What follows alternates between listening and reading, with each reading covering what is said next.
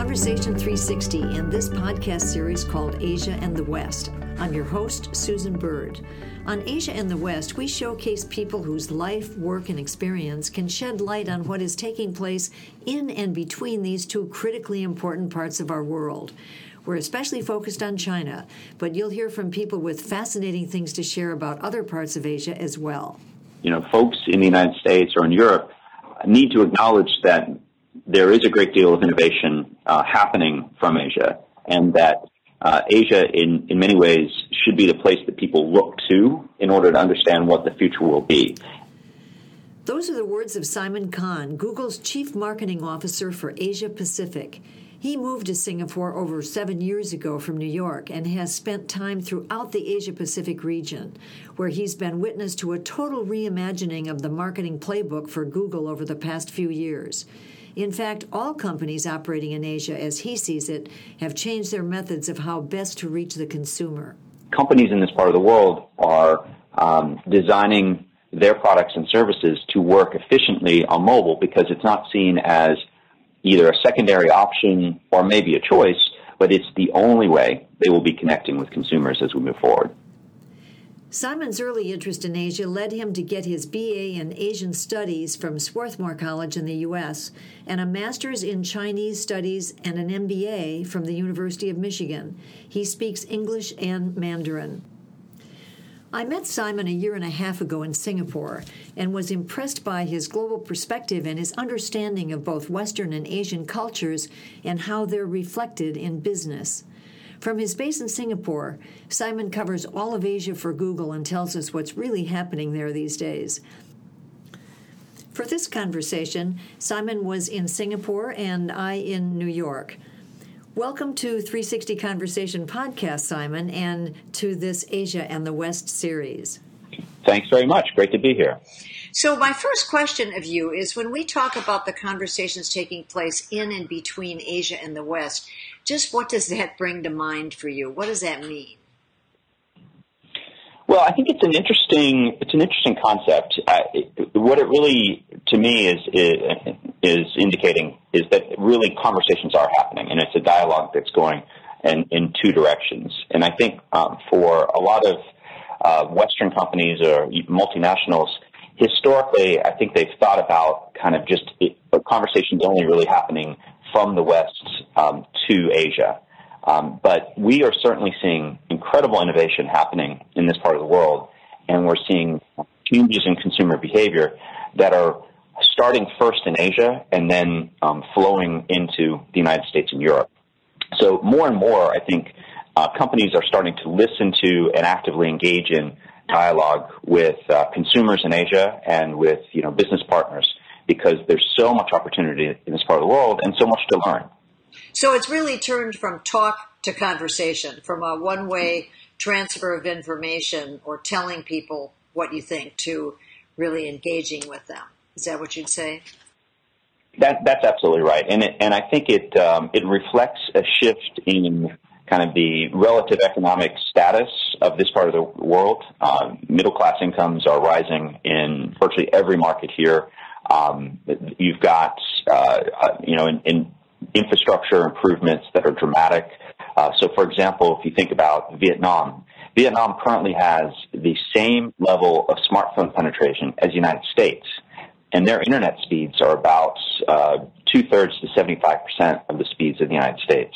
So we're seeing, um, you know, it, the ability for consumers in this part of the world to access products, the, the same sort of products that you would have in, in Europe and the U.S but they're doing it in very different ways. And that's creating some really interesting opportunities for, for Western multinationals. So, what are those different ways? Is it that they skip the real estate, don't have to go into stores and do it online, or is there something else?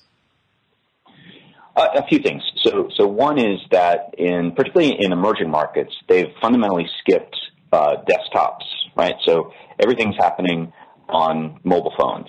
And in markets like uh, India, they'll add something like you know 40 to 50 million new internet users, and virtually all of them will experience the internet for the first time uh, using a mobile phone. So they'll add those in just a year, 40 to 50 million people. Uh, so the people are are expecting that they can get the information and have the services that they want on their phone, and they do, and the technology is, is so much greater. Um, so skipping over laptops, I think has has been an interesting one. Um, in markets like China, in particular, you see really innovative m-commerce and e-commerce uh, use cases. So you've, you've got companies like you know WeChat um, that are doing very interesting things to um, you know make it much easier for consumers to buy products both in the in the real world and the, in the virtual world. So I remember you telling me at one point when we talked some time ago, you said Asia is moving from a mobile first world to a mobile only world. What did you mean by that? That, that's, I mean, exactly um, the, the, point around uh, skipping really desktops, and that um, there's an expectation that whether it's for personal consumption or increasingly for work, that um, individuals are just using their mobile phone. And companies in this part of the world are um, designing their products and services to work efficiently on mobile because it's not seen as either a secondary option or maybe a choice, but it's the only way they will be connecting with consumers as we move forward. I remember you telling me that in Singapore, the Singaporeans reach for their phones 150 times a day. Now that was a year and a half ago. Maybe they're reaching for it even more, but that just blew me away. Just they're living. Yeah, and that's um, sorry. That's that's a statistic that's really true. I think um, throughout the throughout Asia, uh, and and you know it's first thing in the morning you reach for your phone, and that continues throughout the day. Uh, and it, it's an interesting um, behavior because it's a mix of what we would all do around the world. Check the time, check email, um, maybe look at your social networks to, to see what's happening with your friends and family. But what you're also seeing is, is something uh, we call micro moments. And these are moments where consumers have an intent to do something. So, for example, you may be in a new city and you're looking for the nearest coffee shop. So increasingly, somebody, you know, as you're walking down the street, you look for to your phone for that information. And one of the things we talk to our, our business partners about is if you want to be um, in the mix to be able to con- convert that person to a customer to your coffee shop, you need to be advertising in that micro moment, in that moment that matters to the customer. Um, and you're seeing this really across a variety of, of different types of, of, products and verticals. Um, but uh, this is an example of where uh, you know phones are going beyond just a communications meme um, or you know a fancy camera to something that's just a real tool that people use all throughout the day. I think you also, I think it was you who told me that in Indonesia, 61% of online users use their smartphone to make a purchase, which you compared to only 10% in the US. Is it, did I get that right? Um, I'm not sure of the exact number these days for Indonesia, but generally what you're seeing in a number of markets, including uh, sort of um, less developed markets, um, you're seeing a, a, pretty high percentage of um, m-commerce happening or e-commerce happening. And, and, you know, part of what's happening in markets like Indonesia is that because they have relatively lower uh, penetration rates, um, it's the wealthier segment that currently has smartphones and currently can do that. So you're seeing a higher percentage of them, um, you know, go ahead and, and make purchases online or on their phones. Wow. So things are really growing apace. It sounds like you're you're you're still extremely bullish about the whole Asian area. So, it, talk to me about what's on the what is now on the mind of many people who have an interest in China, and that is this recent slowdown in the Chinese economy. Is there an impact from that on what you're up to, what Google is doing, what your clients are up to? What it, is it having an impact on your business? But I, I think the slowdown in China, it, you know, given how massive the Chinese economy is and how important it is, particularly to uh, markets in Asia, the slowdown is impacting everyone, um, and they're impacting. It's impacting different businesses and, and, different industries in different ways. Obviously, commodities have probably been the hardest hit by the, by the slowdown. Um, you know, I think what's an interesting thing that's happening in China is this rebalancing of, of their economy to become increasingly driven by domestic demand. Uh, and that's, that's a good thing for them to have a healthier balance between that and export. We certainly um, you know, in, in many ways, uh, we're in, in good shape because we work with Chinese companies who want to advertise to the rest of the world, and we're helping Chinese companies, large and small, um, get you know search ads or, or display ads in markets like Australia, Singapore, uh, the United States to to export their products. So generally, I wouldn't say that that this is it, it having a significant impact um, on us, but you know we're, we're all very aware of, of, the slowdown and what the knock-on effect will be to companies um, around the region. So, how about individuals? We know that people born in the last 30 years in China have been living in a country where growth has been exponential and it's the only thing they've known. Um, from what I read, and I hear from some people, that the mood of the middle class is one that's now somewhat fearful, which was not true some years ago. Is is that is that the case? If you know that, and and is it reflected in other countries of Asia Pacific? Um, I think that so. I don't. I don't have data that is will specifically support our our um, kind of knock that that argument. My sense is that there is a greater sense of angst um, because there are, there's just a larger middle class now, and and more people are more invested in in general what's happening with the economy. Um, but you know, I honestly I think that uh, the biggest thing that's happened is that there's been this kind of incredibly fast growth over the last 20 to 30 years. And as it's as the economy is taking a breather, um, people who aren't used to that um, are, are, starting to, to get nervous. But you have to remember, there's still a fairly significant um, part of the population in China who has gone through really extremely difficult circumstances in the past. And, and this is nothing compared to what they may have gone through in the 70s, as an example. Uh, so I, I, think in some ways it's a, it's a bit overblown and it's a bit more um, of a sense of general angst that, that anyone has if you're going through a slowing in, in, in your economy. Now you mentioned, and I thought it was it was fascinating when you said that one of the differences in in the conversation, however we define that, is that now there's a two-way exchange and there's a tremendous amount of innovation that in fact is coming from that part of the world and, and having an impact elsewhere. So uh, I'd be curious to know your thought as to do Asians view innovations differently than the West? I remember your definition was that it's a process that improves upon whatever metrics exist. It doesn't have to be disruptive, but needs to result in some kind of material change in what happened before. Um, where does that all stand? Is that the same kind of innovation you're talking about, or is there more disruptive kind of stuff happening as well? Well, I, I think the definition, the innovation definition, it pretty much is consistent really anywhere around the world. Um, it's what I would say is that uh, what's happening in, in, a number of markets in Asia is that um, people are reacting to the circumstances within their market or within their, their sub-region and are finding ways to be successful, um, you know, to make more money, to uh, get a get a company up and running. Uh, and probably one of the greatest changes that we have seen in the last few years is that uh, companies or, or individuals in this part of the world are not necessarily going the kind of the safe route and joining established firms or trying to make money in in manufacturing or in uh, real estate, but are looking to expand out of that.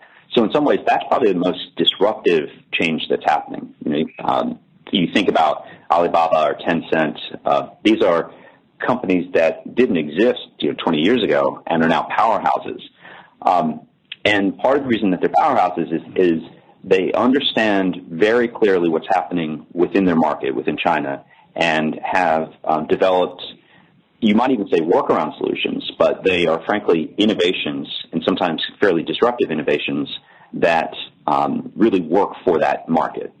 One of the key questions I think going forward is can these sorts of companies who have been so successful in their home markets can they break out and can they replicate that success once they get out of um, you know markets that they really know? Do you have a thought about that? Is the jury still out? I think the jury's out. I think that you know uh, they they certainly have an ambition to do so. Um, incredibly talented people. Increasingly, they're hiring people who have experience working in the West, have experience working in um, multinational organizations. So they're smart about figuring out how to bring in the right uh, talent to, to help make this happen. Um, but you know, I don't think we've seen really any significant examples of where they've been um, very, very successful once they've broken out of their home market. So, how about the importance of innovation to Singapore? I, I remember hearing that, and I think I think you had said that Singapore has a good shot at being Asia's hub for innovation. Is that still true? And what would that mean? I, absolutely. I mean, I think that that Singapore, um, for its last 51 years of its existence, has consistently punched above its weight um, because I think they take a very pragmatic view of their place in the in the world and certainly in Asia, and they understand that it's a small market um, with really no natural resources, and they have to rely on the talents of their people and the organization of of the government and the economy here in order to be successful. So, you know, the government historically has done a very good job of, of planning 10 to 15 years ahead and thinking about ways to um, innovate um, within within its processes and its economy. And, I, and you certainly see that uh, continuing to happen. Um, the whole Smart Nation initiative, uh, which is to, you know, fundamentally transform um, connectivity in the in the market um, to ensure that there's greater access for um, both its citizens as well as companies that are operating here to a great infrastructure, whether that's uh, web infrastructure or physical. Um, you know, even considering things like driverless buses and cars, all of these things are sort of happening here and being led by some very thoughtful planning about what the next 10 to 15 years will look like uh, for Singapore. So I know you've also said that Singapore is an island of stability, so it's easy to attract talent. Will the will the young who are educated in the West return and eventually lead companies? Is that where some of that innovation is going to come from?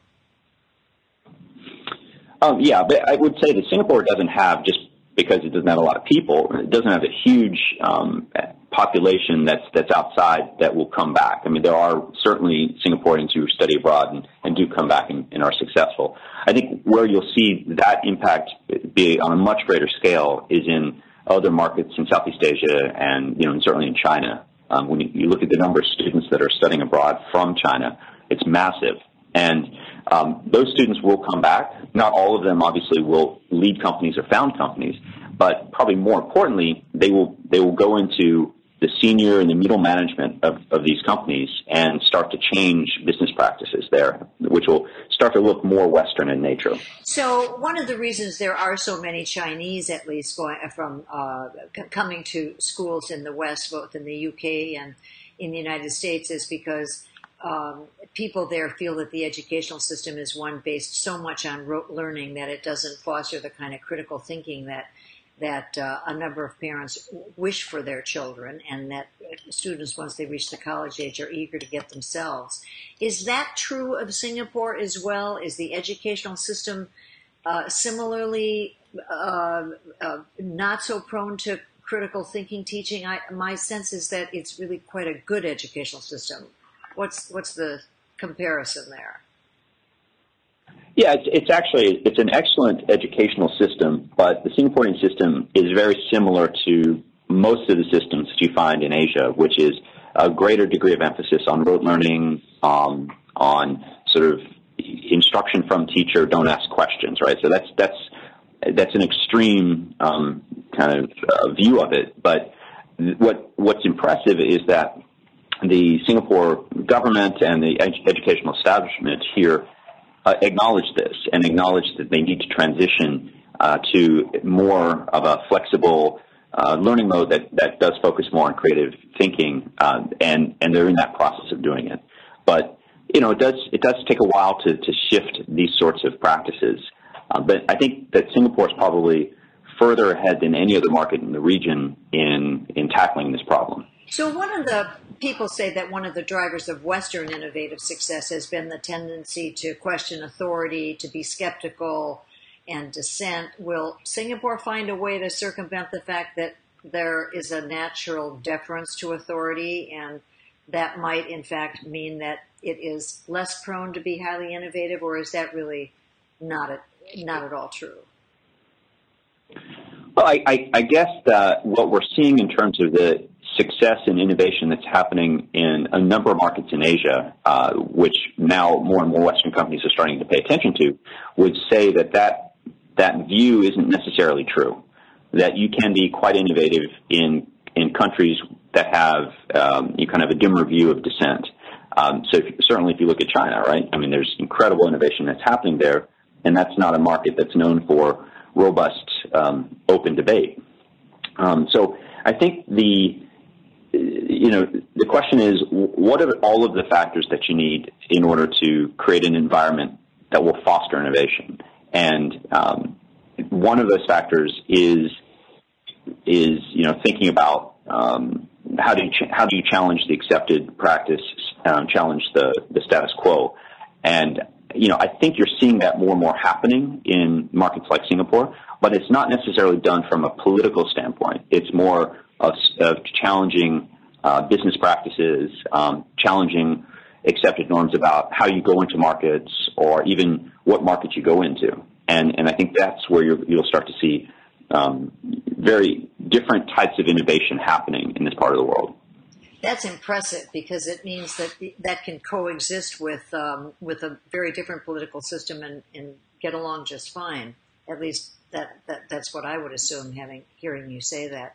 Now, what about privacy issues? You know, in the West, we've gotten so excited about people getting access to our data, and we want to have everything to ourselves, and yet somehow we seem to find that people like to put pictures of themselves all over the place. But there is this there is this sense that um, people want to maintain all their own data. Is that so true in in Asia? My sense is it's not. Yeah, I'd say generally um, the norms around privacy and are, are different, and and and there is a um, a lesser degree of expectation that your data will be private um, or that you you have the right to control all of that information. Um, I, I, do think it's starting to, to, change a bit, and we're seeing um, more and more discussion happening, you know, within regulatory bodies or even just in general with with people um, in, in media, starting to talk about privacy concerns, um, and and maybe that's a reflection of just greater exposure to these privacy debates that are happening in other parts of the world. But certainly that that norm around privacy that you're seeing, particularly in Europe, is not the case here in Asia. So it sounds as if you're pretty bullish about this whole part of the world and the opportunities there. What what is your biggest source of optimism about Asia Pacific's future? What has you so excited about it? Ah, there's so many, so many things. I mean, one is that it's an incredibly young part of the world you know, with the with the big exceptions, obviously, of China and Japan, which which have uh, significantly Asian populations. If you look at Southeast Asia, you look at India. Um, these are markets that have, uh, you know, median ages of around 30, um, or in some markets you'll see that, you know, roughly 40% of the people are under the age of 25. Uh, so there's a lot of upside potential here. I think there's a huge degree of sort of optimism and entrepreneurial spirit that you see in virtually any of these markets. Um, there's just this sense of, you know, we've been through downturns, we've been through crises, and we bounce back quickly, and we and we make things happen. Um, so that that is an environment which you know makes it much easier to to you know operate and to be successful. And then I'd, I'd say that um, as incomes are, are rising, you know, as the middle class is growing in so many of these markets, and as educational levels are, are growing, um, these are just the, the right elements that foster growth in businesses and certainly foster growth in consumption. So uh, whether you're, you know, uh, a media company or you're selling physical goods, there's an opportunity uh, to to grow your business in this part of the world because income uh, incomes are, are growing. So, what are the major challenges? What what can get in the way of this rosy future?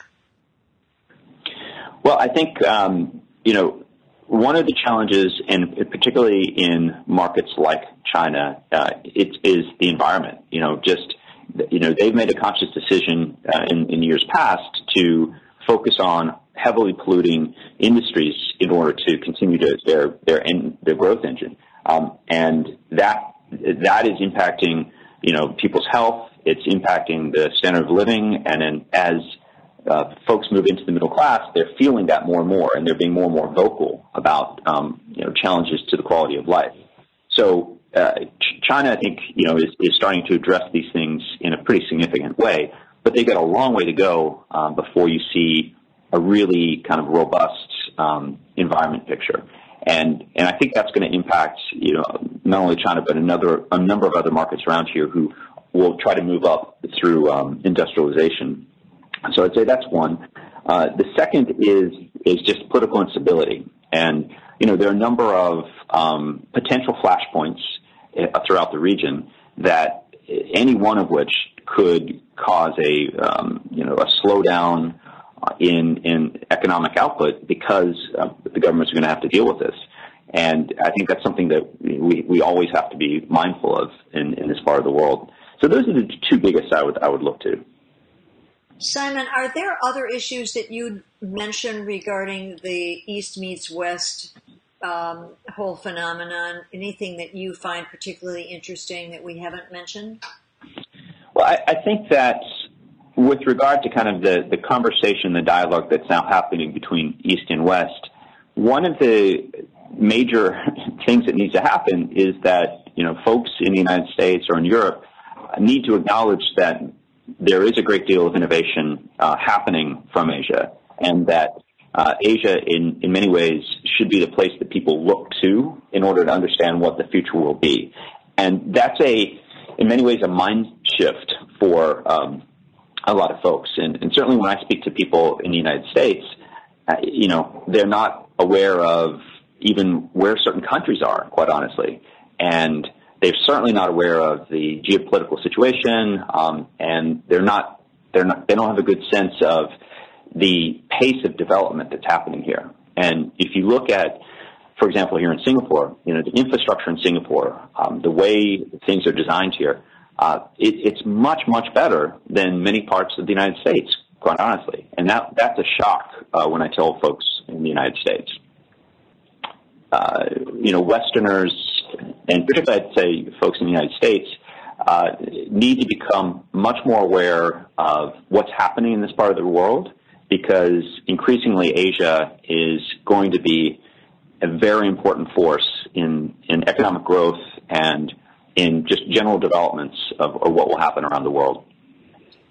You're, you're certainly reflecting what I see too, that there is an absence of a real sense of being global citizens. And um, it's, it's surprising, especially once one has spent some time in Asia, to, to return to the United States and, and, and, and to Western Europe. But I think principally, as you say, the U.S. and realize that people really do not, do not um, uh, know what's happening and don't appreciate the, the real advancements that have been made.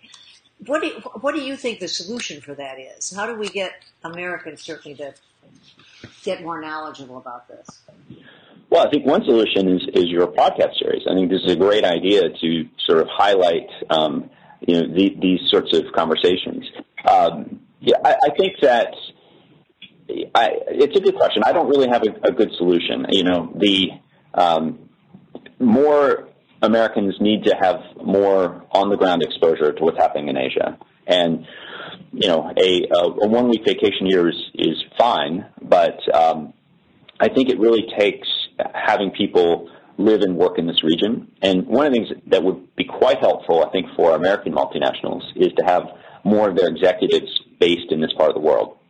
So the traditional model has been you know, you've a headquarters in the United States, and then your first big office is probably someplace like London. Um, and you rarely actually put any of your senior people in markets in Asia. And I think that would, would have a dramatic impact if you started to put senior people in uh, in this part of the world. And make sure that those senior people really have an appreciation for what it is they're going into, so they don't uh, expect it to be a little America. Yeah, this is, this is, this is fascinating. Well, thank you, Simon. It's been a delight to share your perspectives.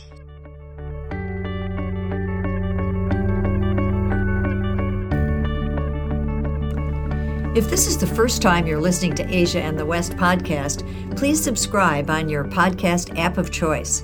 There are plenty more conversations with fascinating people from where this came. And please rate and review us on iTunes. As you may know, iTunes gives credit to reviews and ratings, and the more credit we get, the more people can discover us.